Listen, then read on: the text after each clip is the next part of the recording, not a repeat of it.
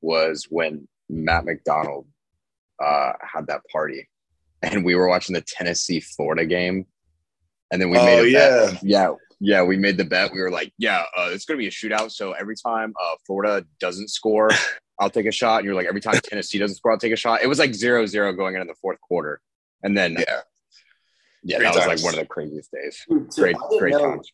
I didn't know it got humid in North Carolina because I just thought No, yeah. Florida was different than everything else.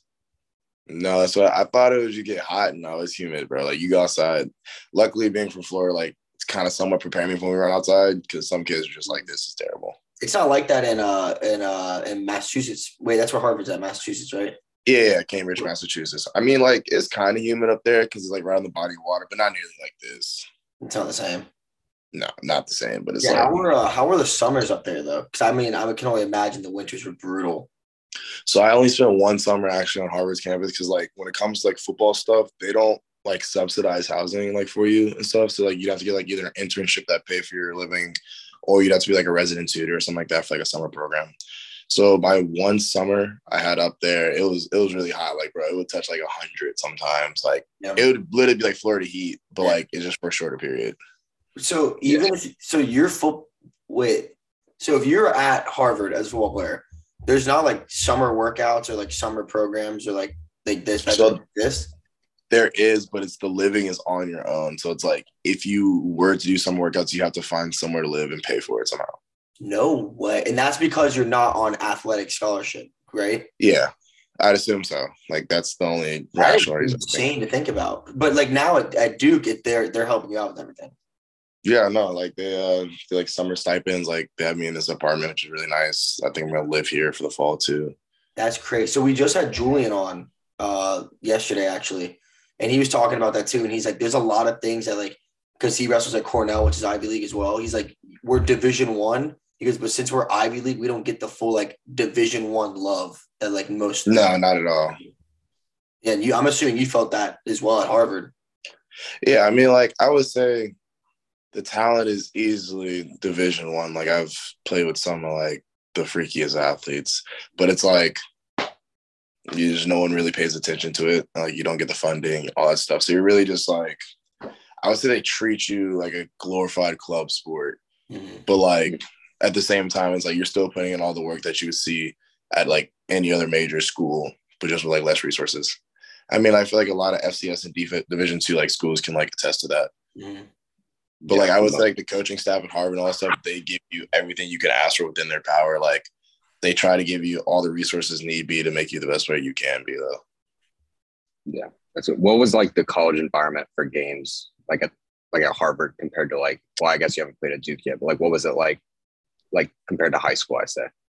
Um, definitely more people in high school because, like, as Grayson knows, like Jesuit didn't hold too many people. Like TC games were always fun too, but like, I mean, you I would say our- some big games though. Like there was definitely in your high school career some big games where there was like sold out stadiums.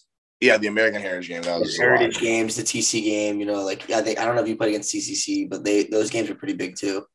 Yeah, I would say like at Harvard we had a couple really big games. Obviously, the Harvard Yale game, like we Yeah. played in Fenway my freshman year. That was crazy. Um, my last two years when I played them, those were sold out in the Yale Bowl, like 50, 60,000 people. And then um at Brown we'll play like a couple, like those are big games. So they're Friday night games have like 22,000 people. So like they're really fun. Mhm. Yeah, what's it? Was that the Harvard Yale, dude, that's crazy because like that's something that's like it's kind of like Jesuit TC in aspect where like it doesn't matter how good those team, how good Harvard or Yale is that year. It doesn't matter anything. It's like i- i- anybody can be anybody, and it's always sold out. It's on TV. Like that's a huge deal. What was it like? You know, being able to be a part of its history. It's historic. What was it like to be part of that Yeah. historic rivalry?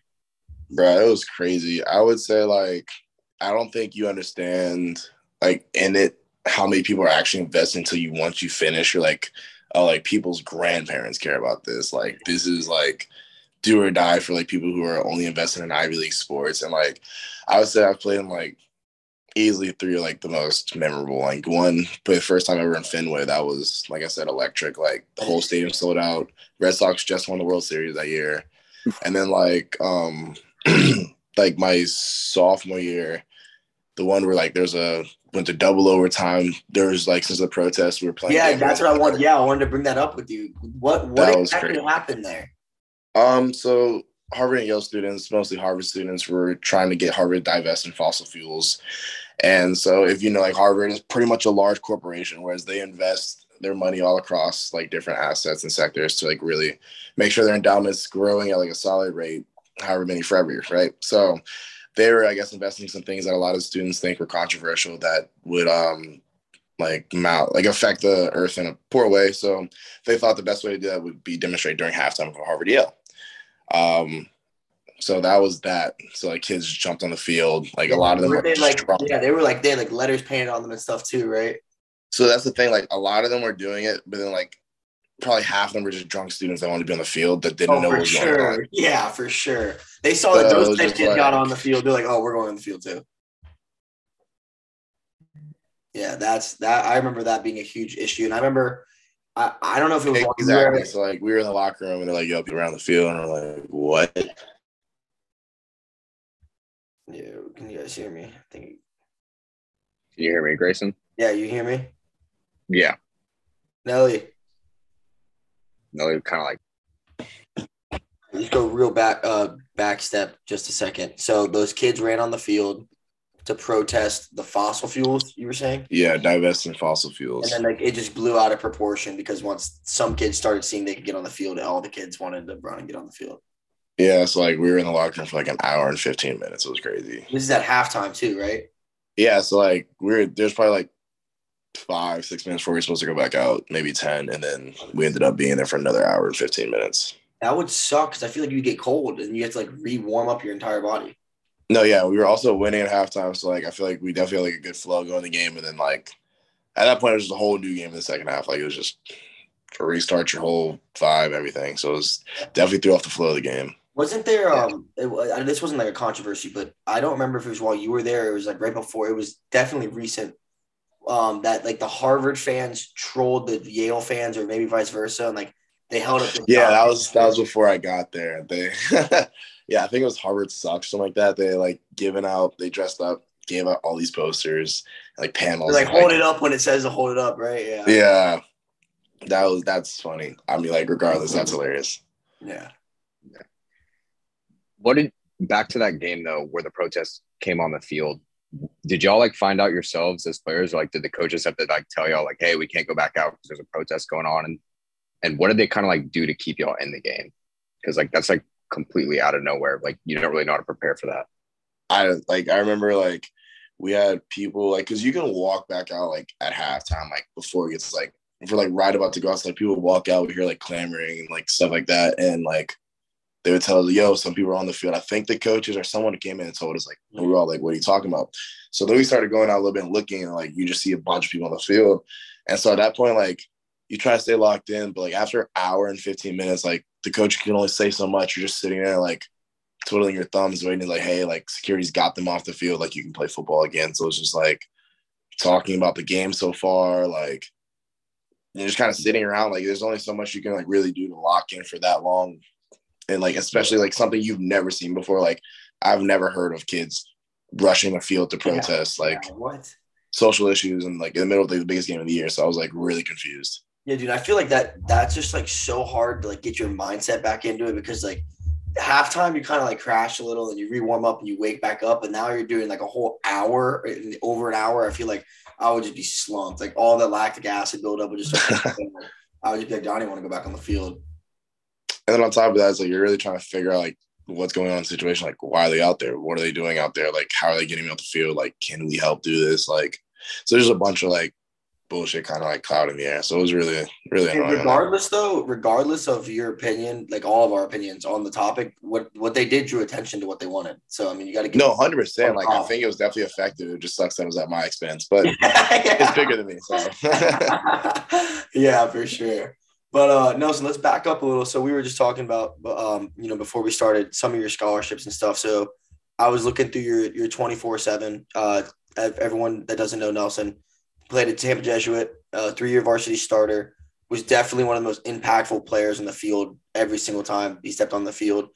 Um, and you really went through a I I don't I don't know how to call it a transition or maybe just like growing up, but like your your freshman, the sophomore year, and then your sophomore to junior senior year was like a completely different Nelson. Like you just became a monster. And uh before we start talking about like the college and stuff, what was it that like really changed you and like like do you think it was just growing up or you think like you started understanding the grind? Like what was it that made you make that jump? Like I'm not saying you were bad freshman year, but I'm just saying that I felt like your sophomore to junior senior year was just like wow, like it was lights out. Like you were the best kid on the field every time you touched the field. Definitely puberty, bro. Like I came in like five seven, five eight my freshman year. Like I just really liked football. Like definitely wasn't the most athletic person. Like my sophomore year, I like grew up to like five eleven, like lied said I was six foot, but like 5'11, 215. And then like my junior, like going into my junior year, like I did like the same work as I worked out with um Coach Sherman, great trainer in Florida, Tampa area. Like shout out to him. So I would do those two days, like sophomore, summer, stuff like that, and just like growing up, eating more. Then I got up to like about six two, six one and a half, and then like I think I put my junior like two thirty, mm-hmm. and then from there, like I just just kept working out stuff like that. So I think like the work ethic was definitely there for my sophomore senior, like consistently, but it was more like my body became more and more like accustomed to playing football and definitely got up to par with the position I played. And I definitely think that helped my production on the field. No, for sure. So did you play football before you got to high school at all, or did you start like once you got to high school? No, I've played since I was a kid. Like, um, I played like pretty much every position growing up. Like when I got to like little league, I got obviously I blew up a little bit. So like I definitely started playing like the O line interior type stuff. The trenches, then, like, baby. Yeah. Since then I was like, yo, this is really fun. Like less running, big lifestyle, I can eat whatever. So like that was definitely the vibe when I was in little league. So I just kind of stuck on the line. Yeah. Now, were you TBYFL or Pop Warner? TBYFL, Carrollwood Cardinals. Dude, what's it? Not, so not the, we're gonna bring yeah. it up to you because we had to bring it up to Bentley. The TBYFL versus Pop Warner debate. Okay, there's been a lot of heat talking about who produces better players and who does better. I want to hear from someone that played TBYFL. Just better players than TBYFL. like I don't. I think I just think there's like from from my knowledge, like I played against kids that are now in the NFL. Like all, all these guys, there's athletes like Kendrick played TBYFL, Travell, Malik. I mean, I know Ray McLeod also played, had to play them. I played, I'm sorry, to play against like all these like great athletes, and I'm just like an underwhelming child. So it was like, so I, I played all those guys. I'm like, I personally think TBYFL, but you know, people may sound biased. Well, you know it's gone now, right? You know it's the league doesn't exist anymore. Really? Yeah, because there was a shooting. There was a shooting last year at the at one of the games. I want to say it was a Raiders game don't oh my goodness on that, but they the league disbanded. There's no more TBYFL. So it's all now it's all taught like Pop Warner. Yeah, now it's all Pop Warner. I mean, I'm assuming there's going to be like a. I mean, obviously, I don't. I'm not following youth football in Tampa, but something came up and they try to take the spot of it, or you know, there's just too much yeah. talent there to just not. You can't have one organization in Tampa. There's just too many kids playing football. It just yeah, that's what I'm saying. Like you just need like way more teams. So it wouldn't work. But I do think uh, all my. I would say the majority of my friends growing up played TBYFL. Um, I, I don't really know if there's a huge difference. I played in the Berkeley private school league, so I, I'm not one to talk about like difficulty. But I mean, I feel like if you if you're playing football in Florida and you're good, they're gonna find you regardless. Like I just yeah, I mean, like I think I'm I'm just like messing around, but like I've all these leagues have such great talent. It's like there's just so many kids that are in Tampa, Florida area that are just like great at sports. So it's like there's there's gyms in every league, every league that you're gonna look at. Yeah. So now, like I said, going on from that, looking over uh, your offers. So you had a lot. You had ba- virtually almost every single Ivy League school gave you a scholarship. You know, you had a lot of Ivies. You had a couple of the military academies you some scholarships, um, and you had like some very solid group of five schools. But your only uh, Power Five, if I'm not mistaken, was Washington State. Yeah. So when you were going through your recruitment process, talk us a little bit what it was like, you know, knowing, and I always, I always said this about you too. I was like, if I feel like the eye test was one reason why you didn't get some of those bigger offers because you were too short or anything in that aspect. But talk us what it was like going through that recruitment process of, you know, maybe not getting the offers you thought you deserved, or maybe even getting these Ivy leagues that opened your mind. What was what was your whole recruitment process like in high school? Uh, I mean, it was it was real weird because like personally, it was like I didn't I've always wanted to play in the NFL since I was like a kid, but like ever since I got to high school, freshman, sophomore, junior year, like everyone's like, "Oh, you're too short. You're too short." It's like I didn't even have any like expectations like I'd get big offers or even like be able to continue in college. Like I would love to. So like I always worked really hard to like just do the best I could. And then junior actually started getting offers to school, and I was like, "This is mind boggling." Like it's great I get the opportunity. So it was like I never really felt like, "Oh, I deserve these offers," because like like I said, like everyone's always said, you're too short to do this, you're too short to do that, you're not fast enough, all this stuff. So it's like, I would say I was really happy with all the offers I got. Um, Washington State was really tough not to go to, especially with Travell going there. So I was like, I really thought about going there with my mom. And like parents didn't want me like on the opposite corner of the country. That is like, the farthest place you could have gone. Exactly. So like my mom was like, I don't, I don't know. Like none of my family ever be able to see me because I have no family on the West Coast. And then on top of that, like my mom's a huge um, advocate for education. Like, went to Notre Dame, went to Penn Wharton. Like, so she's education first. She doesn't really know too too much about football, but like she tries her best. So like she was really sold on the Ivy League schools, and my dad was more across like he was um one of the type of guys like go where you feel like welcomed and go where you want. Like I know football is your dream, so do what you think would be best for that.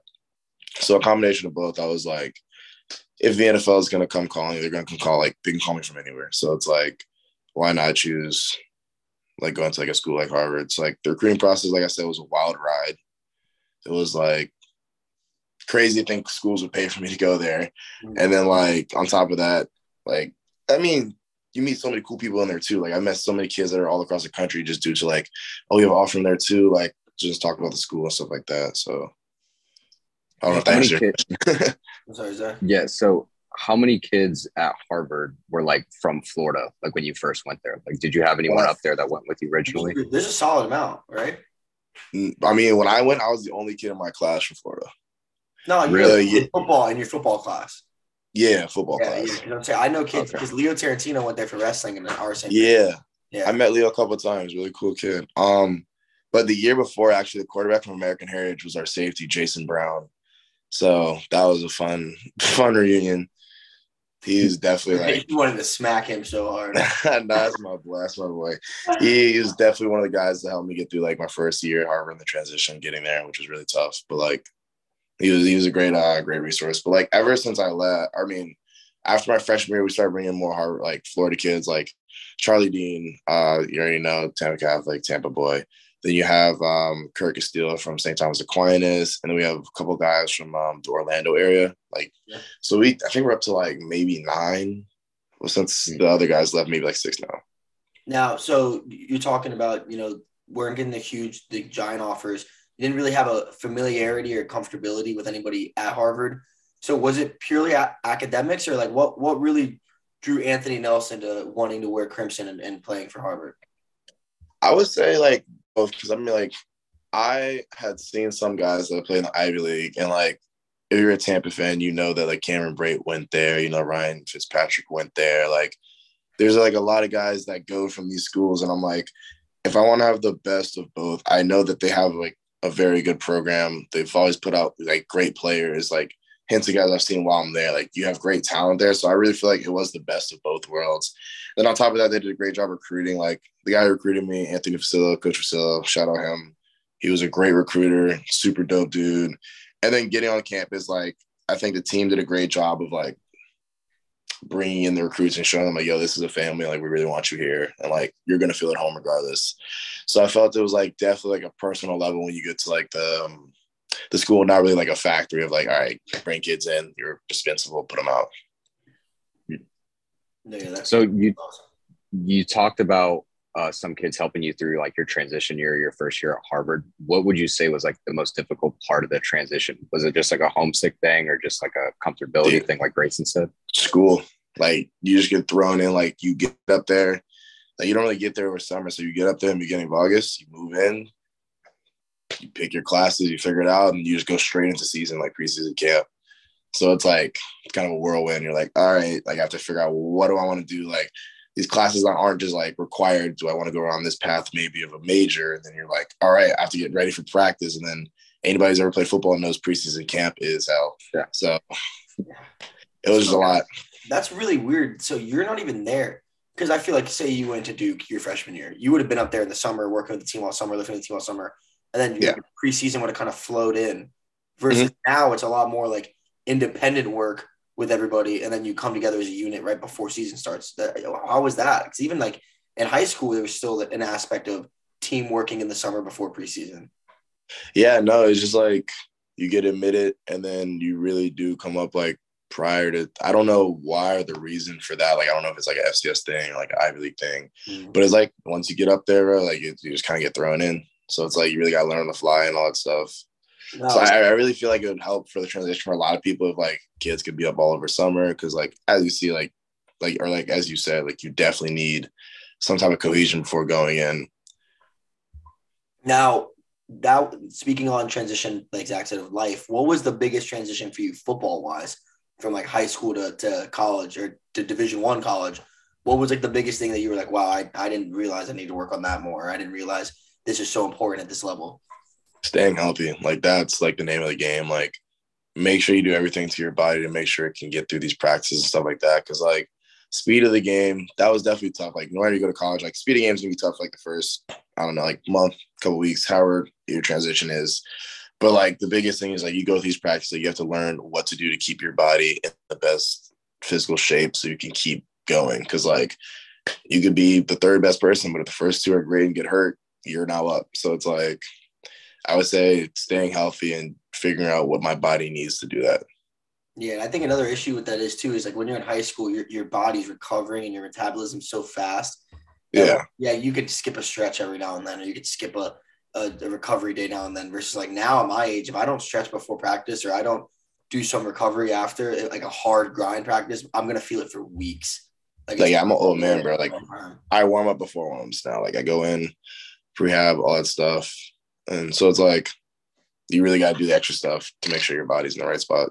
Yeah, that's a that's a big thing. I feel like a lot of kids that I try to tell, like especially when I was a high school wrestling coach this year, I was just like, dude, like stretch, stretch all the time, stretch before you practice, warm up, don't just go zero to 100. Like, like obviously, there, dude. I, when I was in high school, I didn't roll out. I didn't have a roll out. I didn't, I didn't do pre workout. I didn't do any of that. I just went to practice.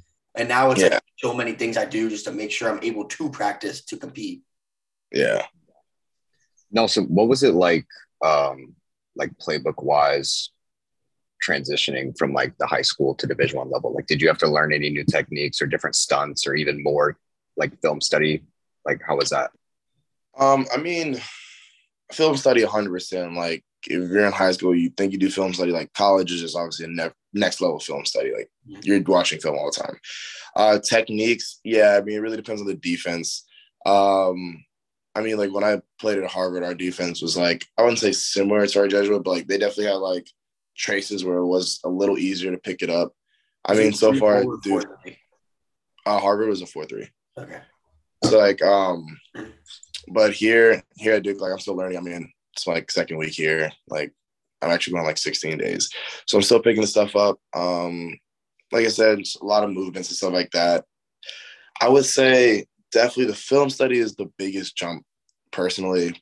Techniques like across the defensive line is like obviously it's different with each program, but I would say there's like the core of like hands, feet, hips, like be able to redirect, stuff like that, eye discipline. But like I would definitely say that the film study and like maybe even the playbook is definitely the biggest jump because there's just more intricacies when you get to college because there's more things to defend, like yeah. RPO. Actually, yeah. like you don't really run RPO in high school that much. Like, oh yeah, no, not at all. We had, especially not a Jesuit, especially not a Jesuit. Yeah, no, we just power. Run. It's just run.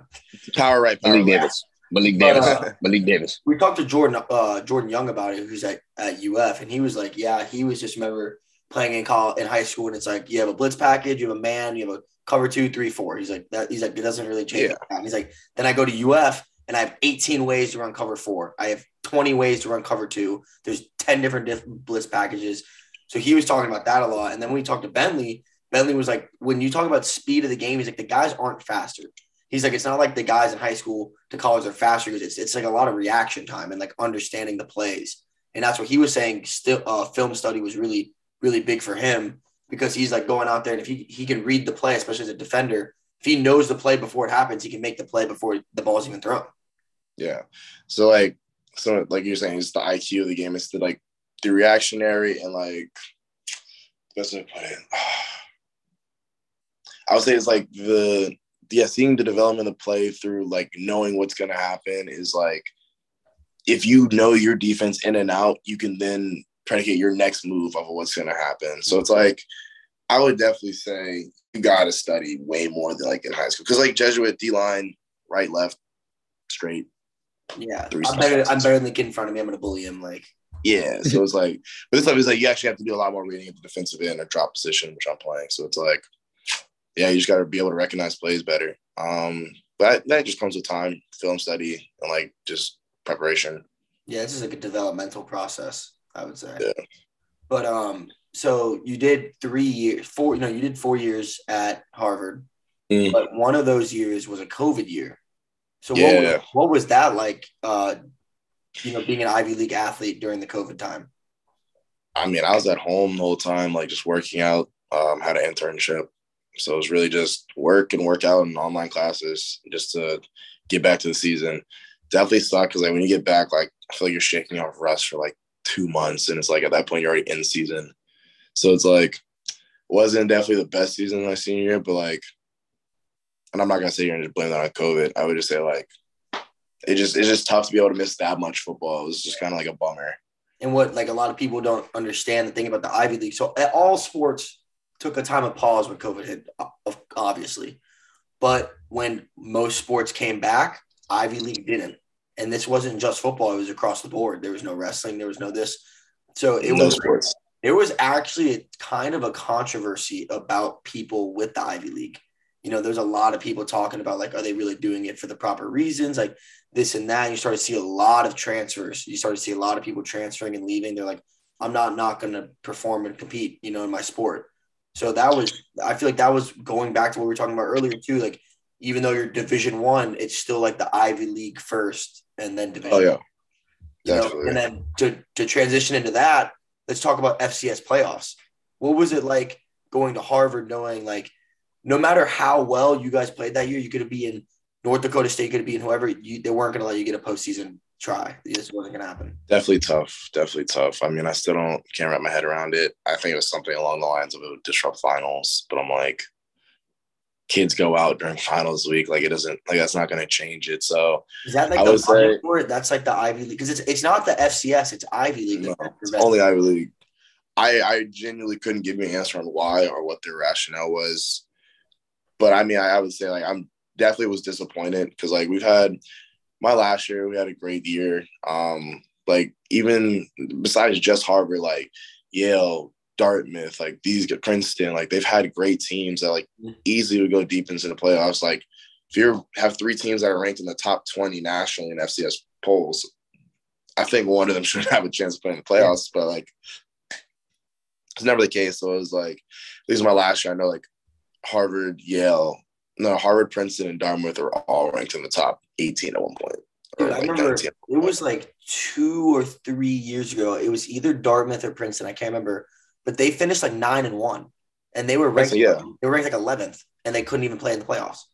Yeah, no, that's usually how it goes. Like, I think this year we Harvard finished like top 25, top 24. At one point we were 16. And like no matter no matter what you do, like it doesn't matter. Like it doesn't. So it's like it's definitely disheartening to an extent because like I feel like the Ivy League would get more notoriety, more like a better like chances for kids in the Ivy League to like pursue their dreams in the NFL.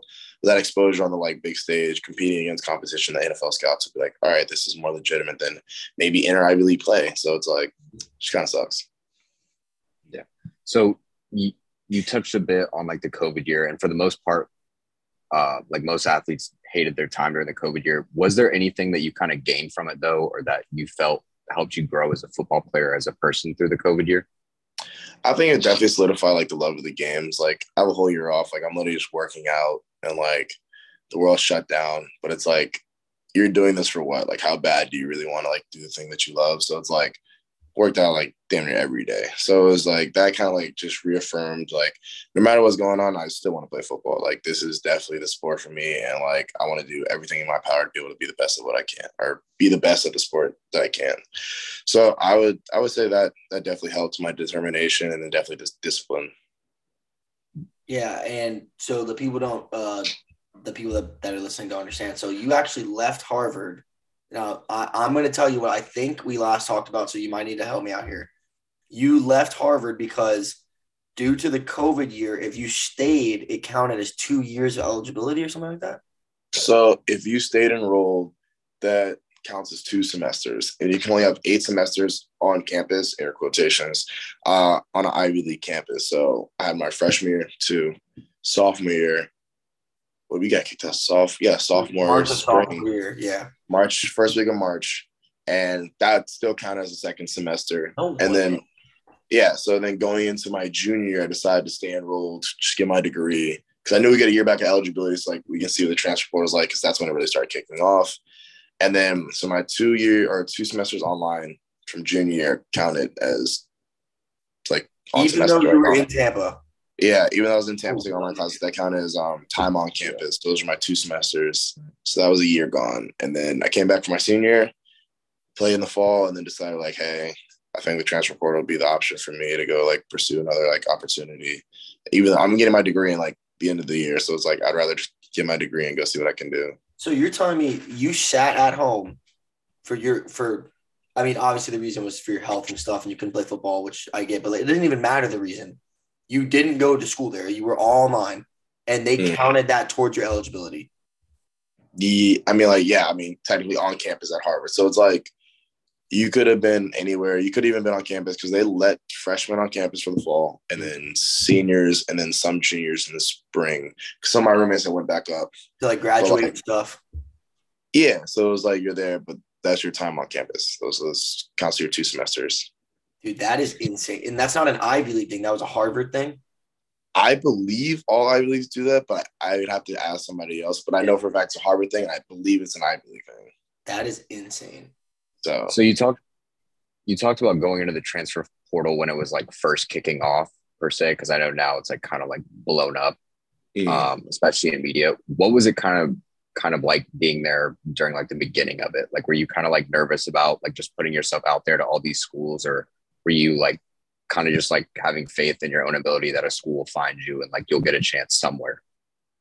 I mean, like, Say a little bit of both, but definitely put myself out there. Like, I emailed a bunch of schools, like, just wanting opportunity.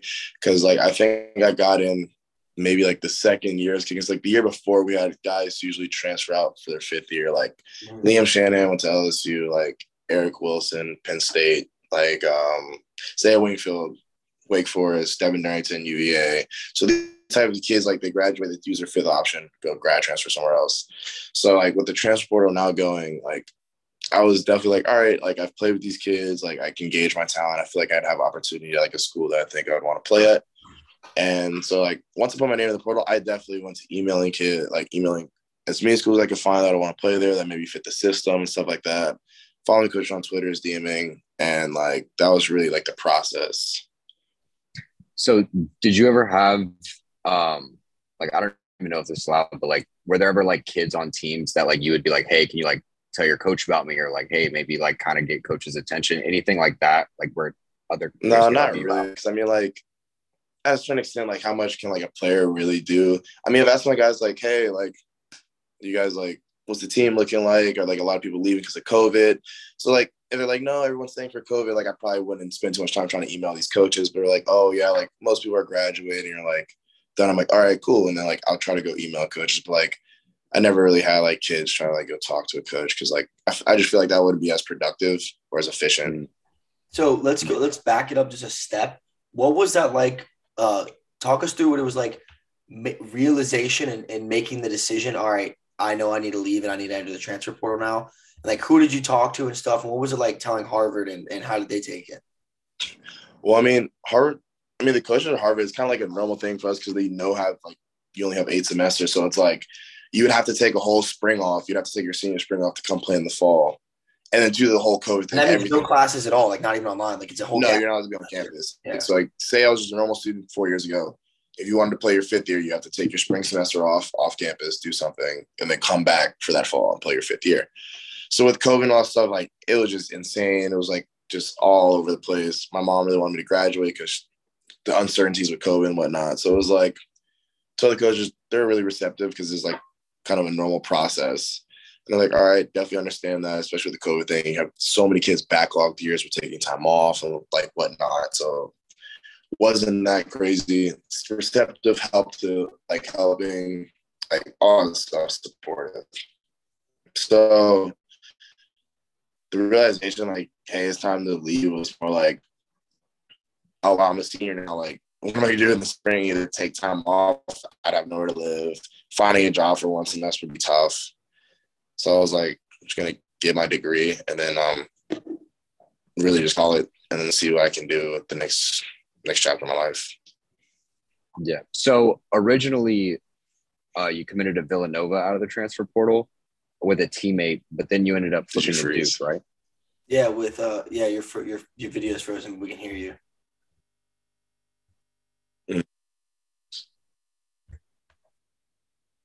So yeah, back Zach, pick it back up.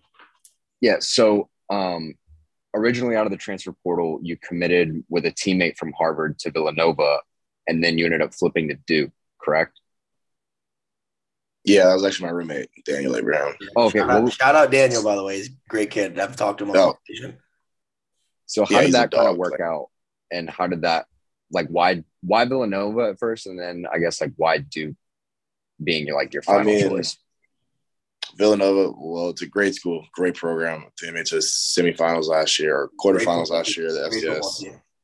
Yeah, exactly. Great football team, great coaching staff. Like, shout out to all the coaches that gave me opportunity there. Like, they're super receptive. And, like, I would say, like, that place felt like home too. So, like, I went there, really enjoyed all my time, met all the players. Like, they're super dope people. And, like I said, a great education. So, I mean, like, from there, that was definitely my best option like coming out of transfer portal, and I really thought like, hey, like this was solid place to be. But then like Duke had come into the picture late. Um, but I would say like Duke's scheme fit me a little bit better because like at Villanova I run a three man front, and um, as you know I'm not the biggest guy, so uh, the four man front definitely suited me better as a football player if I wanted to like advance hopefully to the next level. And then it's kind of like you can't go wrong choosing Villanova at Duke education wise. So it was like yeah, yeah, you were education was not a competition at that point so yeah, so it was really just like I think what scheme would fit me better. So like, and I think the four man front would, I think, help me get to the next level. So I think that's where that decision came from. I was Duke? Were they? Did they get in contact with you before you committed to Villanova, or it happened after? Like right after. Because I remember, mm-hmm. I remember seeing you committed to Villanova, and then I texted you. I was like, "Congrats, blah blah blah." And then it was like I don't remember how long after, and then I was like committed to Duke, and I thought I had like a fever dream, and I was like, I could have sworn I just texted Nelson about Villanova. And then I went and looked. Yeah. oh my god, yeah, he did. He did just just flip his commitment. So what? Yeah, two blues, baby. But um, yeah, I was just uh, flipping coaching staff relatively recently with Coach Elko coming in, mm-hmm. and uh, they reached out to me, and so. Did you want to visit or anything before, or it was just like Duke sold itself to you? Uh, I mean, kind of both. I did go on a, a visit. Wasn't many people here. I just wanted to come see the campus, meet the coaching mm-hmm. staff, all that type stuff. Loved it here. Hence, I'm here. It's a great place. And you're so, playing Power Five football now too, which is definitely. Yeah, that's. that's try to say it. You can try to try to act. That's not a partial reason, but definitely, definitely, definitely, definitely different than what I'm used to at the FCS level. But like, yeah, it's a sick experience so far. So you talked a little bit about how like during your transfer portal process different schools had like different formations and fronts. Was there ever a point in time where you considered like changing positions or like would you have been comfortable changing positions going to another school? I mean not really. I mean like it was the same thing out of like high school. It was like i really want to play the position i'm at and if i'm not good enough to make it like that's totally understandable. I mean now i'm not gonna get you wrong. Like the nfl told me you need to play this position. Like I will play that position, but so, but like in the transfer portal, was like, hey, if you need to play outside linebacker, I can do that. But like I don't think I would play like middle linebacker, like three tech, like transferring yeah, no, between no. two different schools. Yeah. So like.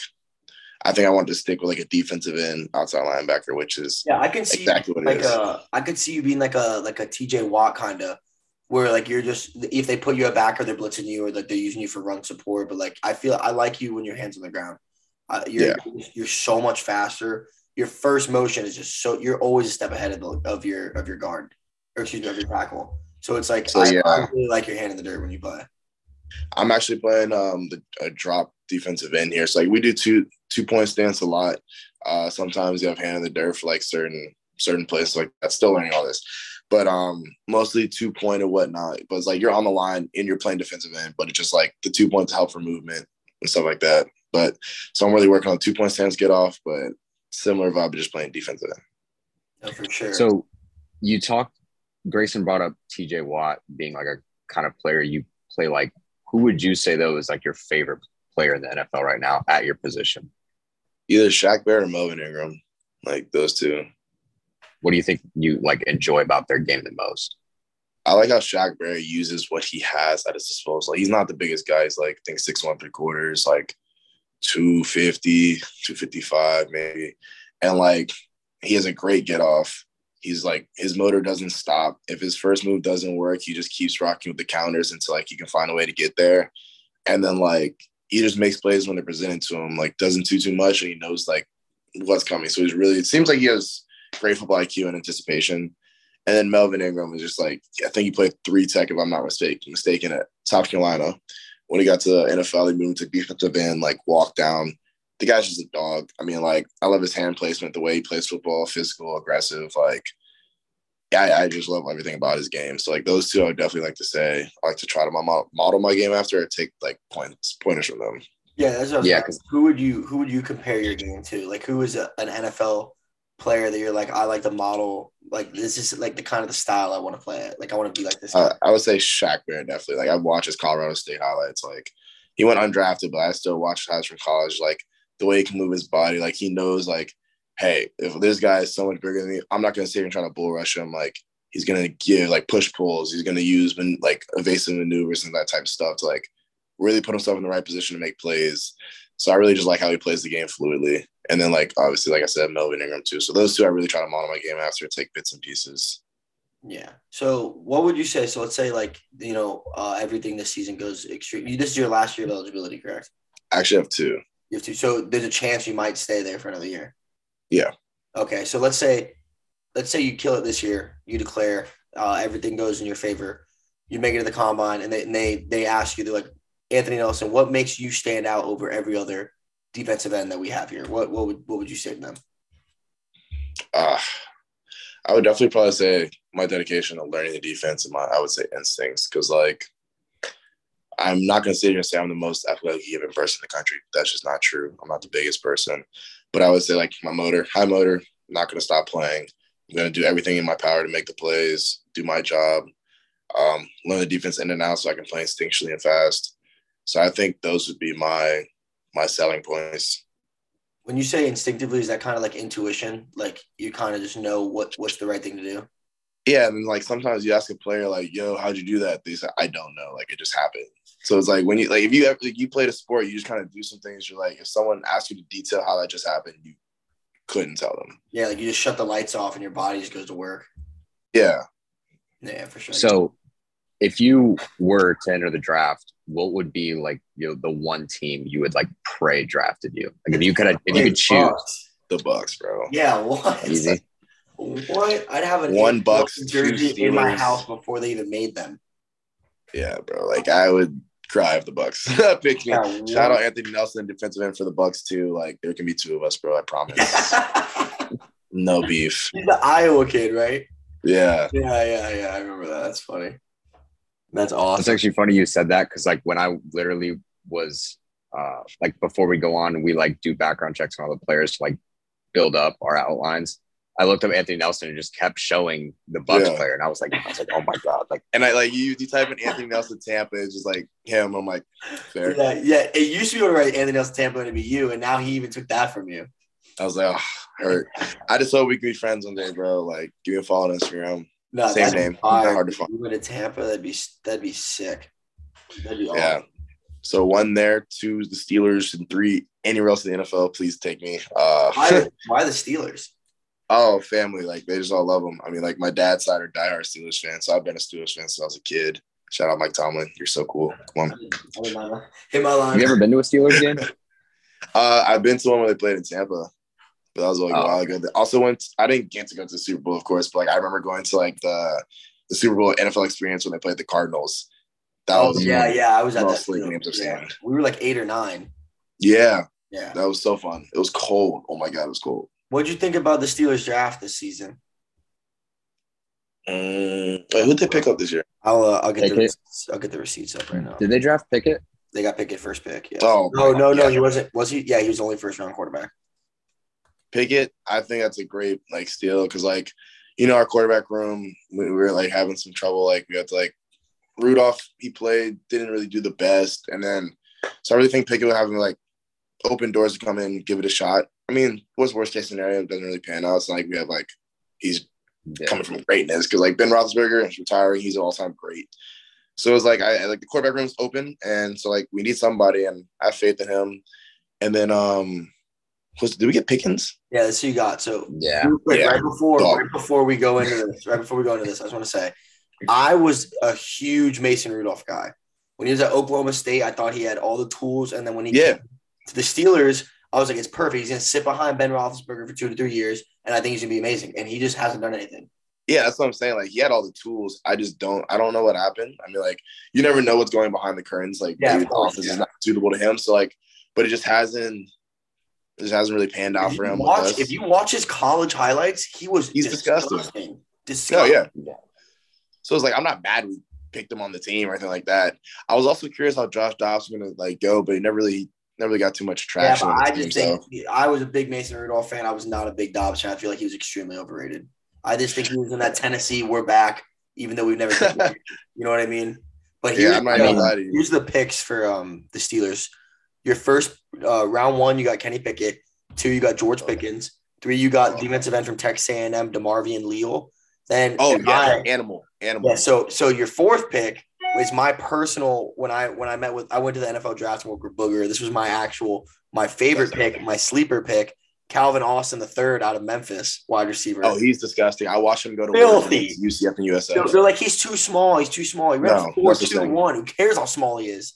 They're not going to cover him in the slot. He's gone.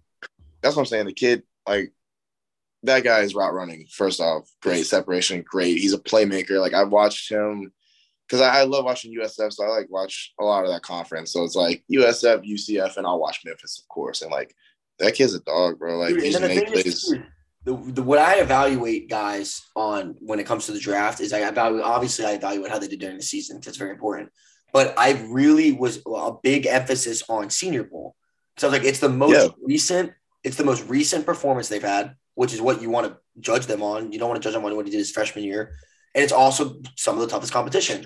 And he ate, he ate at the Senior Bowl. Same with Travell. I mean, like Travell got the MVP of the Hula Bowl. I'm like, Yeah. So when I'm looking at him, it's like, yeah, you know what? If he gets hit by a big guy, he's probably going to get hurt. But that's if they catch him. That's if they yeah, like like a slot receiver. Like I'm not gonna put him on a, a shallow crossing route when I know Yeah, linebackers. no, play. He's no. a he's a big play player. Like he can stretch the field. Like I don't. I think he's a great pick. So. I think he's a phenomenal pick. I think he's a steal going in the fourth round also. But you're and like just think about that. Who you're running routes? Like you have him, uh, Pickens, and Diontae Johnson. Like match with Chase Claypool.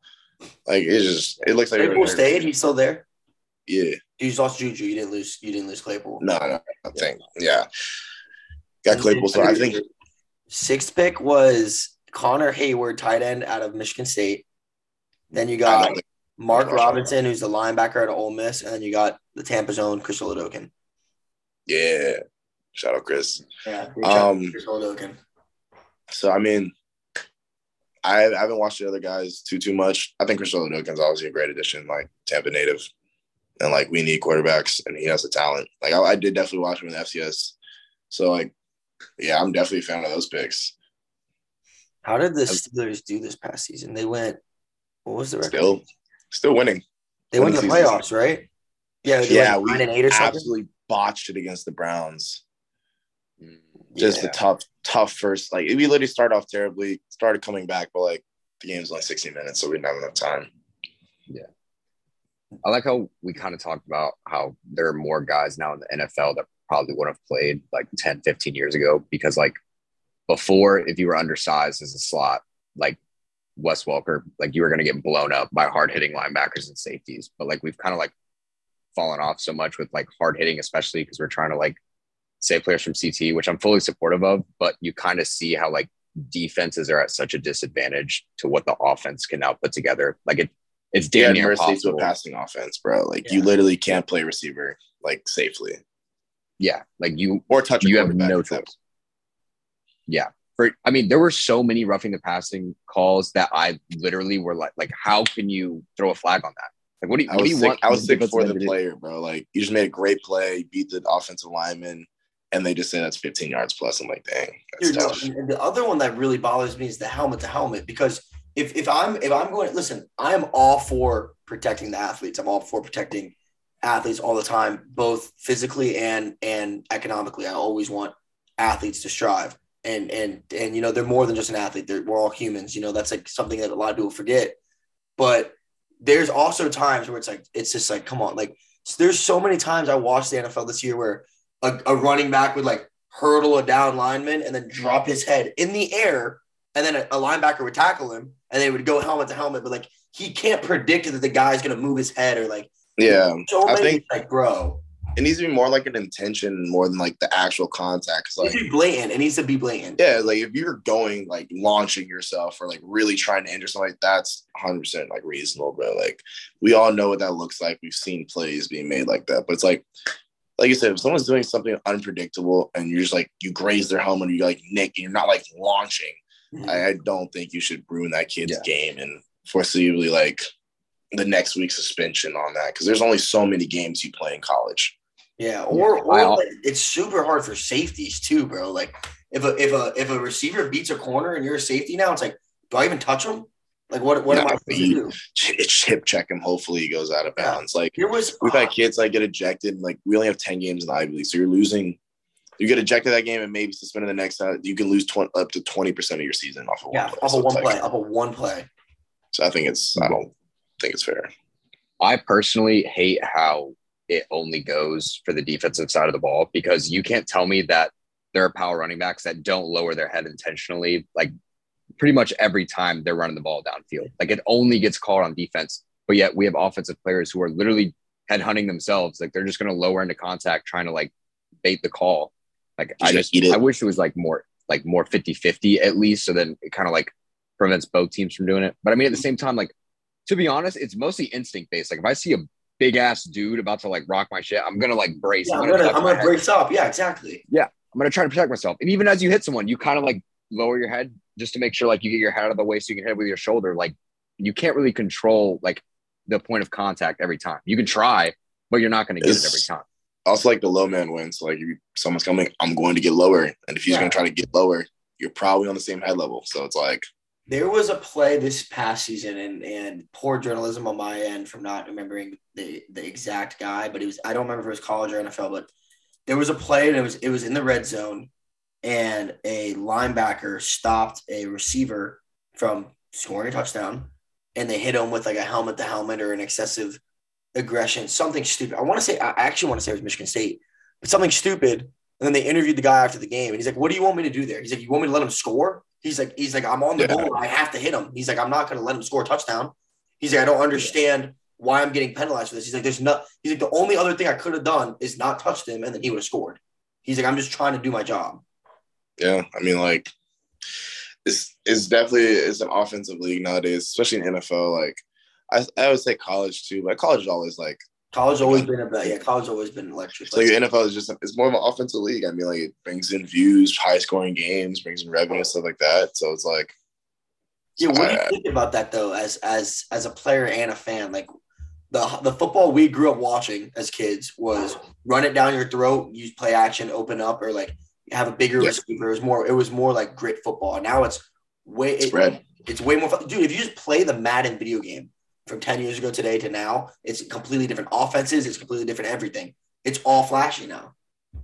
I would say like there's definitely aspects of the game where you're like, all right, this is definitely really cool concepts. You can do a lot of things, but at the same time, I just feel like sometimes it's maybe a little too catered to the offense. Like it's like a camp drill where it's like, all right, you know what's gonna happen. Like, you know, if someone goes deep, they throw the like throw a deep ball. There's a good chance it's gonna be pass interference simply off of like bumping or anything like that. So it's like I still love football regardless of which way it goes, but I just kind of wish that would be the referees and the calls wouldn't impact the game as much as it did.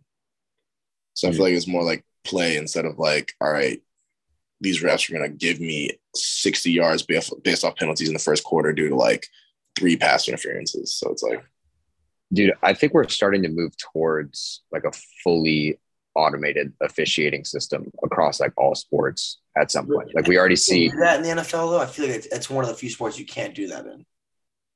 I mean, I feel like at some point they can get like enough sensors on a body to know like, hey, like this is a foul. Like obviously, like there's certain things that you can't like know or that we haven't like even thought of yet of how to like like break it down to like a system of like this is wrong, this is right. But like you look at baseball, like we're beyond the point of umpires anymore. like they literally can't. even No, there's literally no reason at all that. yeah, these guys, these guys throw 100 plus miles an hour. You, it's faster than the blink of an eye to react, and you're telling me you have to like read where a pitch is. Uh, the strike zone isn't even visible. You, the guy makes it up his fucking Yeah. So like, he's you're literally putting the entire game in the hands of a guy that like if you piss off in the first inning, you're fucked. Um, Yeah. You see it in soccer with the VAR system, which some people like, some people don't because they like like the aspect of human error. But I think in football, it's start like I don't know. I feel like definitely in recent memory, I think of like the Saints Rams. Like that's a huge That's like the, officiating the, blunder. the absolute number one thing I think of when I think of Yeah. refing. I mean, either that, also like, uh, what was it? Was it Dez Bryant? Dez oh, Bryant. yeah, yeah, uh, the that- catch, that- yeah, yeah. yeah, yeah. And I'll never forget like Megatron. He had one in the back of the end zone. He stood up with the ball, put it down. They called it incomplete. No, but like, both right. both of those plays, the Dez Bryant catch and the uh the Saints Rams, the next week they made a rule. They made a rule to help them. The, Yeah, so no, they, they yeah, made you it have like, to. yeah, look, we were wrong. Like they couldn't have done it then though. Like it i don't know i just feel like it it gives fans a reason to put at, like asterisks on things that don't need to have asterisks like it like in a perfect utopia we have the best teams playing at the end of the year and like you have the best team win. But usually what ends up happening is, is like oh this team was injury ridden or oh like we got screwed over by officiating. There's always something every year that like screws over one team. And like i feel like the sports are getting like too good now for that to happen. Like we're really only failing on like the officiating side of the ball. I feel like personally, like the game itself, I like the way we're going, like and growing. Obviously, like passing has become the end all be all of football, but I wish we'd see more that, defense. that that hammer that rock, like the Titans. oh, uh, you, Got you to. got Literally you got to. Derrick Henry, Yeah. yeah, like Honestly, I think the Vikings should more, but you know, Yeah, but they don't want to hurt Dalvin at the same time because you don't want to Christian McCaffrey. that's true. I'm a huge Dalvin fan, bro. My dad's Florida State. Yeah. Like, I, I'm a huge Yeah. Dalvin fan, but that's it. Like, ooh. Do ah, we think James Cook is anywhere near as good as Dalvin Cook? I haven't watched him play. So I think heard, I heard he's faster. I'm pretty sure he ran a better 40. I think he's faster, but I don't think he's better. I mean, bro, like the jeans. Did they even use athlete. him? Did they even use him to win the Natty? Like, was he even a factor? I, I didn't. I couldn't say I watched him much in college. Like I wish the best. I don't. I don't know. I, you know who I think is gonna be like a great running back though? D'Andre Swift. That kid. That guy's a dog. Yes. Yeah, Yeah, this is gonna be his breakout year. Yeah, he's gonna have a good breakout. But going back to the officiating real quick. So this is my my opinion on officiating, and I feel like it's a lot. When the whole job of a ref, umpire, judge, whatever you are, whatever you're given, you're you're a, you're you're a rule enforcer. That's what you're supposed to do. You're supposed to impact the game as little as possible and not have any deciding factor, but you're just supposed to enforce the rules. But in today's day, and I want to say you see it more in the MLB more than anything, is opinions and like feelings get put into it, and then just like calls that are just like just because they can, like, and and that's not how it The should NBA too. yeah, and even that, and then, the- who is uh he was on the Bleacher Report podcast that that ref that said like yeah we used to fix games. I Oh, mean, you're probably, talking I'm about- not surprised. You can. You literally can. Like, yeah, you foul out your best player in like literally Yeah. a half. in five minutes. Yeah, Yeah. Because like, They bro, were if you get him three about- fouls early, he can't play. He has to sit. Like Yeah, your coach exactly. is gonna sit him. Yeah. Yeah, I think what you're talking about is when they fixed the Kings Lakers finals and like the Lakers didn't have any shots falling. So they would just, anytime Kobe got the ball, they would just call a foul. Like they'd be like, Kobe, you're going to the line. Dude, Kobe ended up shooting. Uh, I'll try to uh, find the game for it. Um, but yeah, you look at players now, like there's running memes of like people like Scott Foster and the Tony brothers having like undefeated records against like certain NBA players. Like, dude, if you have trends like that where like guys just straight up can't win against certain refs, like that should tell you something about how they're officiating the games towards players' play styles.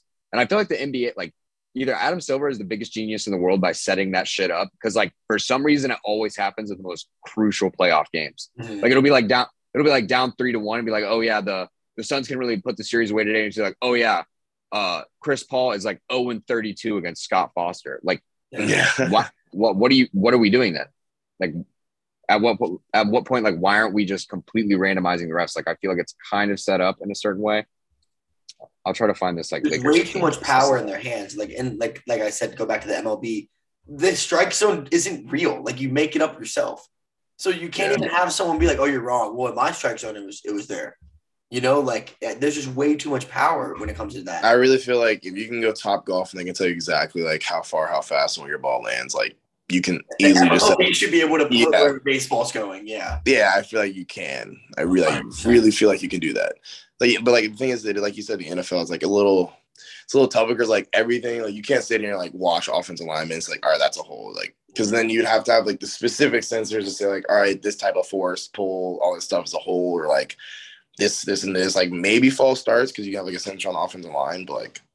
Other than that, I feel like the refs do a relatively good job, and like I feel like it would be real noticeable if a ref is like throwing a game because like there's Yeah, so many things happening. You'd be like, all right, bro, yeah. like this is. I feel like with football, it's too hard too because there's too many things to look at. Because you Yeah, gotta there's have, you gotta have a guy with guys on the ball, you gotta have a guy on the wide receiver and corners, you gotta have a guy who's watching the line, you gotta have a guy, guy like there's too many different things to watch. Versus like a baseball, relatively you don't you could do a game with two umps. You only really need to to watch where the ball goes, and you need to watch the plate. You know, yeah, so it's like there's a lot less factors involved. Yeah, I mean, I've umped a game by myself many times, and like, yeah, there's more things that you probably don't see or catch, but like the base of the game, like, there's a lot of force plays. Like, the ball can only be in one spot at all times. Mm-hmm. Like, you exactly. just like follow the ball for the most part, you'll be fine. But I finally found out this insane. So it was the Western Conference Finals back in 2002, and the Lakers were playing the Kings. The Lakers were up three to two. So for the first five games of the series, the Lakers were averaging 25 attempts, the like 25 free throw attempts the entire game. In that Per, game, like per six, game, not total. Like per yeah, yeah, yeah, total. In the game six alone, where the Lakers ended up winning and advancing, they had 27 free throw attempts in the fourth quarter alone. Wait, you're saying they had 25 and five games combined, or per game? No, no, tw- like they were averaging 25 free throws a game, Okay, okay. and then they ha- and then they had 27 in one 27 quarter. in one fourth quarter, That's crazy. and and it was in Sacramento. It was in Sacramento. It would have forced Game Seven uh, to be back leaguers, but um, apparently, two out of the three men crew were like paid off or like had some something within the game that like they knew to like rig it beforehand. So then they ended up completely screwing over the Kings. Kings ended up go on, and then the Lakers I think ended up three peating. So then that like that to me like I don't know how you let that slide. Like I definitely feel like I don't know I don't know if they ever exposed who was involved with that, but that's like blatant times we've seen officiating, and then they'll only come out about it. Like I think we found out about this because we only had like theories of it, but we only like really were like solidified in the truth within like the last couple of years. I'm pretty sure. So like these things like come out way later, and then they just like have no accountability towards it. They're like, oh yeah, it happened. Like you look what at the about, Astros. What about the yeah the Astros? I was about to say that. Yeah. What about the Astros? Yeah, it was really just like, uh, well, when you have the commissioner calling your own title trophy a piece of metal, uh, that kind of lets you know what that guy thinks of the sport he runs. Um, and yeah, he's just like, oh yeah, it was nothing. It means nothing, dude. You screwed out. You screwed over a team, multiple teams for making deeper playoff runs because this team was cheating, and you screwed a guy out of an MVP. You gave a fraud an MVP. Like you, that's you screwed out guys that worked their entire lives and their childhood dream was to win that trophy, and you screwed Yeah. all of them. And what was the punishment? Oh, two million dollar fine to a billion dollar organization. yeah. Like what? oh, oh, oh, your head coach can uh, sit out for a year. He can get re-signed after though. Yeah, but you guys can go to playoffs the next year. Like there's no playoff ban or anything. Like I, it's it's and then that's But- why my thing on MMA is like it's the best but worst at the same time because if you get a finish, it does not matter what the judge or refs think it's over. But if you don't get a finish, they can completely screw you, completely screw you. Yeah. hundred percent. I think another thing, um, just on like, what was I gonna say? I don't know. It kind of like slipped my mind, but um, Maybe it's because your hair is so tight, slipped back. Yeah, you know, I'm exhausted. It's been a long, it, dude. It's been a long day, dude. We had to get back from a baseball game. I was in the sun. Well, we were in the booth at least, but it was hot as shit. And then we get back. I got my roommate call me. He's like, "Yeah, we got to mow our yard." I'm like, "Oh, we haven't mowed our yard in like eight months. It's 98 degrees outside. I'm literally whiter than like the color white." I'm like, long day. Yeah, but uh, but back to it. Have you had any games where you were just like, like you felt like the rest were just trying you, Nelson? You're just like, all right, bro, what's good? I mean, the Princeton game. What happened in that? Uh, they were we lost in five overtimes, but like in the third overtime, we um we scored the game winner, and they uh retroactively granted a timeout to Princeton because they were reviewing the touchdown that won the game, and they saw the coach in the back left corner trying to call a timeout, so they gave him a timeout. No way. That's not even that's not even in the rules though. Yeah, that that's that's not it's not allowed. So that was definitely and that was this year and we were both undefeated. Like they were 15 and we were number 16 ranked. And that decided that. The result Did y'all protest? I mean like try there's not much you can do once the um what you call it once it's called. So like we ended up eight and two instead of nine and one because that one. Damn. Bruh. Five overtimes? What was that like? That was insane. That was yeah. Were you just like exhausted? Like you were just like, oh my gosh. No, I mean, bro, it was like after like two or three, it's just one play. So you're just sitting there, you're just like, Oh, that's right. After the third one, yeah, because yeah, it's like I really hope this goes in. So it's, it's like a one play. And the thing at that point is like our, our coach didn't like rotate because like there's only just three more plays that you got. So it's like we're just sitting there. So everybody's just praying. Mhm. so That but no, that was definitely the worst one. And then like after they retroactively granted the timeout, we were all like, what is going on? That's not allowed. And then the next play we scored on another touchdown, but they called an offensive pass interference where no one was touched. So it was like Way. so that was definitely if that's anything, that's the one I was like, because they the Ivy League put out a statement apologizing, saying like that shouldn't be allowed, like all that stuff. Exactly. They Yes. always apologize. They never in the moment are like, we fucked up, guys. It's always after. It's always They after. don't they don't So, like, if they- your they win. just- They don't give you shit. Yeah. They're just like, sorry. Yeah, they were saying they literally said like the game should have ended in the third overtime when Harvard scored, and I was like, all right, so Can you take that L off the record or nah, nah, Yeah. stayed that's crazy. I remember when I played football, if I was like, if, if I felt like I, I was getting held a lot or something, I would always tell the ref. I'd be like, yo, watch, watch 32. Like he's constantly holding me. Or like, watch that. But I feel like when when you get to a certain like this is high school, but I feel like when you get to a certain level, they just don't give a shit. They Yeah, they're not they're they're not listening to what you're saying. It's they like, don't care. But no, that one that was definitely the worst one because like it actually dictated an Ivy League championship. So it was like, So y'all, so how does the Ivy League championship work? It's not. It's kind of like the old Big Twelve, right? It's just best. All right. yeah, all right. And you play every team. Like, there's not a season you miss against an Ivy League team. Yeah, no, you play every team. So it's like whoever has the best Ivy League record. Damn, there should be a So, like- championship. That'd be so much more fun. Yeah, I agree. That'd be really lit. Um, but yeah, so we had lost to Dartmouth and then we lost to Princeton like that. So that was tough. That Damn. was tough. Did y'all win the Ivy you- League at all while you were there? No, no. So like, Like that was a shot right there, technically. yeah, because like I only had that was my third season. So my first one we came in, didn't have the best team, and then like my sophomore year really struggled. Our biggest loss there my sophomore year was by like seven points. So mm. I was like a little frustrating.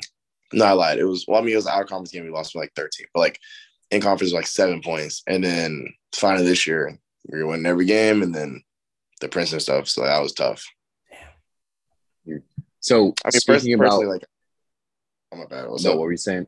What were you saying? Because like personally, I feel like we still win. I mean, like if that's that's how they want to win it, like the Ivy League says should have won the game. I'm cool with it. You can't even like if you're Princeton, you don't even like. How do you even take that win? How are you like proud of that?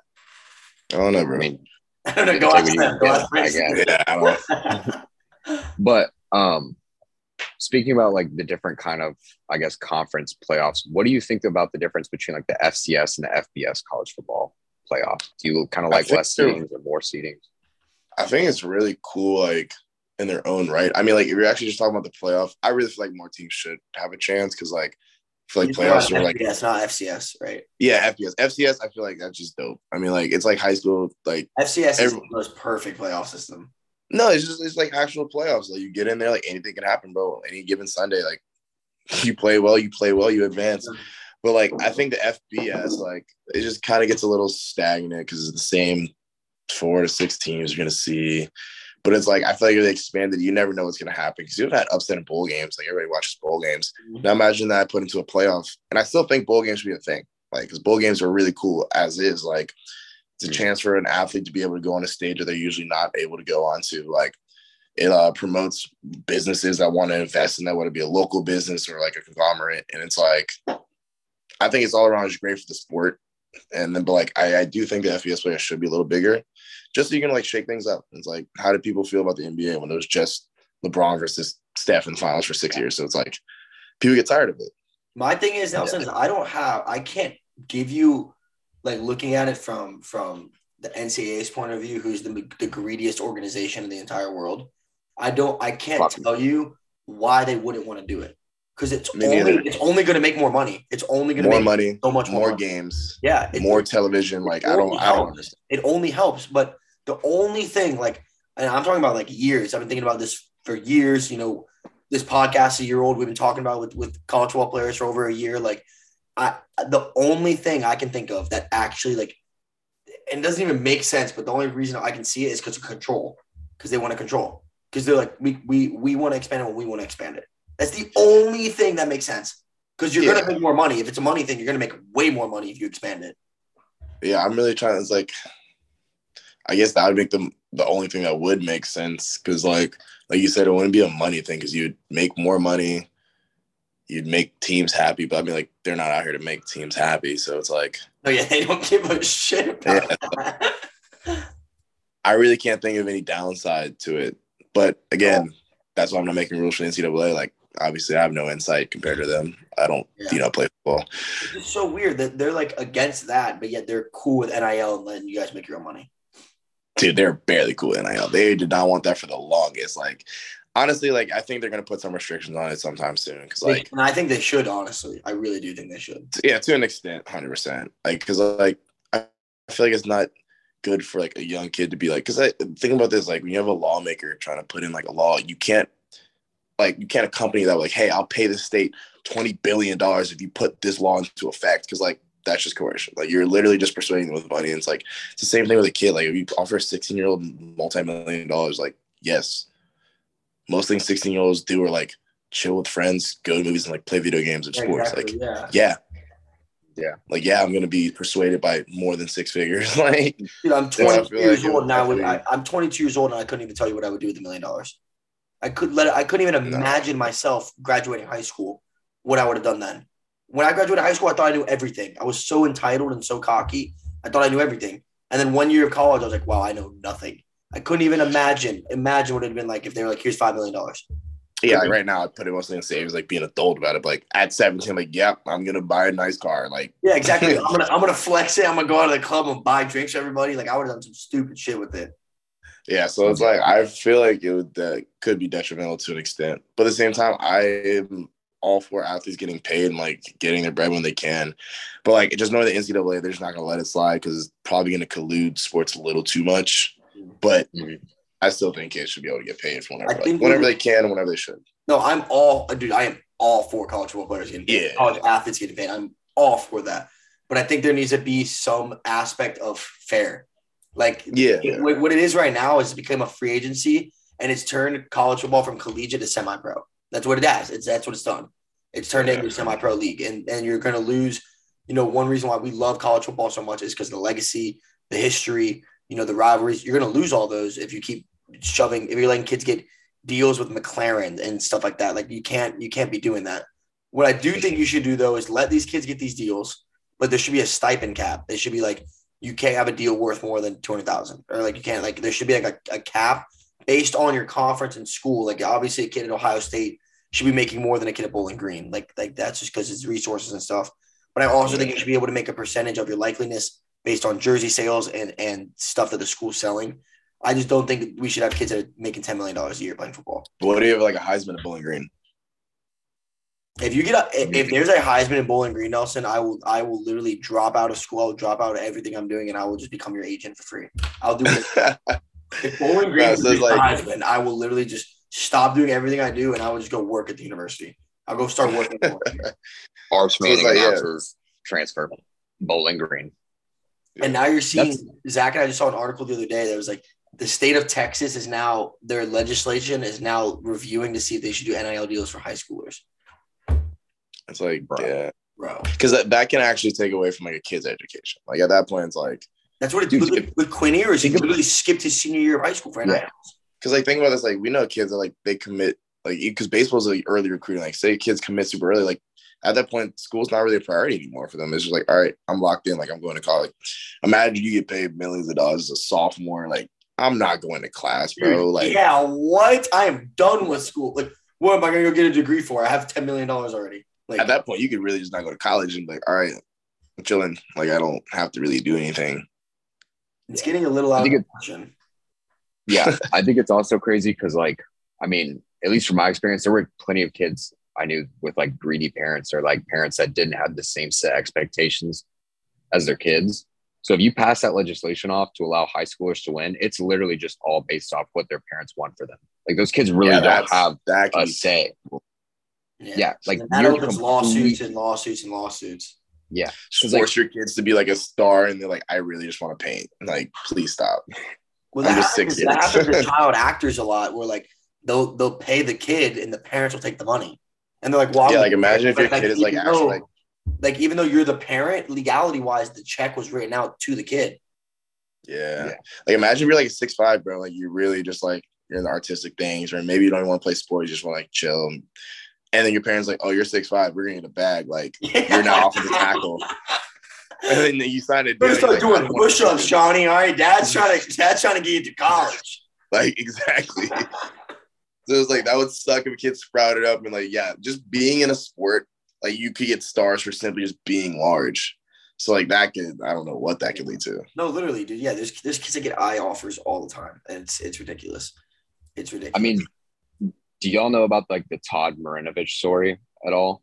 that sounds. So- oh yeah, the USC guy. Yeah. UFC guy, yeah. yeah. So this is this is like how I view it is like so Todd Marinovich uh from birth his dad was gonna make him a football player like since he was a baby he made him eat a st- super strict diet which stretch him out all the time like would make him train football since the moment he came out of the womb his only life had ever been football this kid didn't party this kid dad, didn't his dad picked every girl he dated. He picked every Yeah. meal he ate. He picked every class he took. He everything everything. It was like a Everything. player.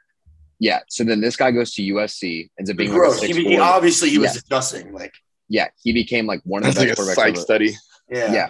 But then when he went to USC, because he had never like been alone and been in an environment where he could like do what he wanted, he immediately got addicted to cocaine and heroin. Like immediately. This man had the craziest story ever. So after he didn't make it for the Raiders because he kept doing like so much meth and stuff, this man went to the like Arena Football League, did me- threw five touchdowns and a half, did meth in the locker room, came out, shit his pants during a game, and threw two more touchdowns to break the record for most touchdowns in a game. This man threw seven touchdowns on meth and shitting his pants because he was so good at football. Oh But I, anyway, the only reason I bring up that story is you kind of see how like what happens if you don't let like these kids like dictate their own future. Like you can only love a sport so much, or you can only like have your kid be interested in- in a sport like so much before like you start pushing it on them.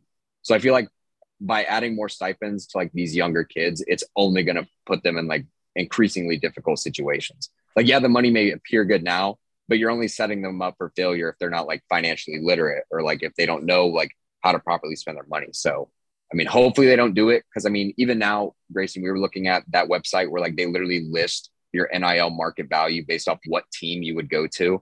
Like, Yeah. dude, of course I'm going to look at what school I'd make the most money at. Like, at that point, screw the system. I don't care about what system I'm going to. If I'm good enough, I'm going to earn millions anyway. Like, why are you why are you even playing the game of football anymore?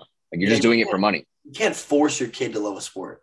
You can't. They, Yeah. You can Yeah. guide his love if he's obsessed with it and he's like, "Dad, I want to be the best." You can guide it, but you can't force them to love a sport. No, exactly. You can't do that. Another thing I just found out, uh, trying to look up this like Todd Marinovich story. Apparently, there was another ex USC football player that was sentenced to 21 years, Owen Hanson, because he ran a drug trafficking and gambling empire, earning millions of dollars and servicing clients at USC. Sheesh. That's crazy. Solid. That's a that's a solid college career right there. But hey, listen, Um, Nelson, thanks for coming on, my brother. Uh, we're gonna Thanks, bro. wrap this up. Zach, Wait, I got one oh, more thing, question. One more thing. I got one more. How many fifth graders, Nelson, would it take to stop you from sacking a quarterback? Like, already how they lined up? We have them just like All right. offense tradition that or like All right, you Are we in pads? Wait, wait. Are there? Are, is he in pads or is it no pads? every everyone's padded. You you show up to a TBYFL like fifth grade game. You can have you're standing on the goal line and their quarterback is on the 50 and you just have as many of them surrounding him in a Bro. wall. How many how many is it going to take of them fifth graders to stop you from demolishing that toddler? do we have like rules? Like, can he like hold? Can they hold me or like is it Oh no, like, it's a, it's a, it's it's literally just get him. Get them. oh, They God, like they, know, like a guy just like blows a whistle from like the heavens and they're just like murder. There's like Jeez, red I don't know, bro. Like, uh, dude, I'm trying to think. Like, what's how how tall are fifth graders average, bro? Like, I don't know. Fifth grader, they're 10 years old. So we're gonna look at let's go with five, five, four, four ten to five two, 60 to 85 pounds. I would have to go ten plus, probably maybe like twenty. I, I thing, would give, I'd give you 15 i- i- at minimum, minimum 15. think about this, like think about this, if we're talking like at this age, they, they're, they're they can coordinate. They can coordinate things like attacks. They play Fortnite, all right. They get like all jump on my legs, and then at that point, literally murdered one of them with one hit. no, but I'm saying like if they coordinate, if there's like grab there's one 20 space mask and sp- use him to body the other. Okay, so there's no rules. There's, There's no, it's just rules. like No, crush the the carrier. Mm, that's a big field too. Mm, I You're definitely Nah. faster. that's what I'm saying. Now if, you, if it's like I- a whole I- field, the bro, more we talk, the higher the number is going. That's what I'm saying. The more like, because like Yeah. they'd have to like maybe do like a red rover all the way across the field. That's one deep. There's like one sacrificial kid, like you have to go out and we're gonna jump him from behind. Kills him. Uh, It's just it's just Um, a, a million clubs like just over the top, like just at that point, whacking. you start hurdling kids, bro. Like you just take off and just. Oh, you could, no, yeah, you running. definitely could hurdle a fifth grader. You could hurdle a fifth grader. I would say now we're think maybe close to 30, 40. Like if you really had a kid at just the middle of the logo. I at the goal think, oh, I think if you woke up feeling dangerous that day and you were like, I'm gonna, I'm getting this quarterback, I think you could do 50. I really do. it's It really would reasonable. suck. 'cause It would, like, it would not be easy. It would suck, but I think you could do it. I think it's possible because everything like they really have to like block him. Yeah, because they can, like- they can run up to you and hit you all they want, but you could just stiff arm them to freaking hell. Like, But like at the same time, like some could really just be standing on the other side of the field. Like they'd have to get through other people. Mm, yeah, I would say 40. That's I think my, the, my, the best my way would be come at you in waves. I think if they all came at you at once, you could like find a pack. But I think if they sound like ten at a time, I think that'd be their best their best way to stopping you. I think I think he would turn all ten of them into bowling pins simultaneously if they went in waves of ten. They would have, they would waves have of- to waves of pyramid stack. twenty. Waves of twenty. If one gets on his back, that's the best chance. They got to get the leg. That's what I'm saying. If one gets a leg, if one gets a leg, you're sl- you're immediately slower, and now you're just getting jumped by Yeah, a you bunch got you, you got to have nonstop feet this whole time. If you plant, you're dead. No, it's like you really just gotta run. You gotta run. So I would say humbly 40. If we're spread across 50 yards, like dispersed, I think I find my way through. Cause like eh, unless they're a big fifth grader, like I but think even a big fifth grader is five four hundred pounds. it- No, that's what I'm saying. says- So yeah. imagine like 20 big fifth graders, like maybe they could slow you down. It's I not even big the quarterback. though, bro. That's not even. How tall is fifty six inches? How tall Huh? is fifty six inches? Uh, five, four, something, five, something. It says the average fifth grader is fifty six inches. It's four, six. Okay, I it, there's not a four six toddler on the planet that could Yeah. stop Nelson. Yeah, no, that's fair. Yeah, dude. um, yeah, I'm happy This to number is like, just 40, getting 50. bigger. It's just getting bigger. I would say 40, 50 just because like I would give them the benefit of the doubt of being able to coordinate. Like, Yeah, all right, guys, you're, let's you're- go. you're human. You'll get tired. Like if they kick you in the shin, it's gonna hurt. Like there's there's little things to count. Yeah, they could cheap shot you. Like, yeah, for so, sure. okay, I say 40 50. Let's go 45. Humbly, you know. Zach, what is your final number? I'm going with fifty. Not for me, for Nelson, not for me. Yeah, I'm gonna uh, if great if he says 50, I'm gonna go 40. I'll take that. Yeah, I Yeah. yeah, yeah. I'll I'll sit fifty. 50. I'll sit fifty. We're doing Yeah, that's consensus fair. 45. We'll be in the middle. Okay. Yeah. I'll take on 45 fifth graders in a game of football. Yeah. Yes, Perfect. that's fair enough. Uh, Nelson, thanks for coming on, bro. It's been a long time trying to get you on. I know everything's been so busy with like Harvard and then Villanova and then Duke and like COVID stuff. But hey, really appreciate it, man. Um, keep us posted. I mean, we'll talk throughout the season. Would love to get you on again, you know, at the end of the season and stuff and recap everything and just get like, you know, just talk some football again with you, man. Thanks for having me on, bro. It's been great. Uh, definitely keep you posted and just let me know. Hell yeah. Thank you, Yep. man. See you guys. Take it easy.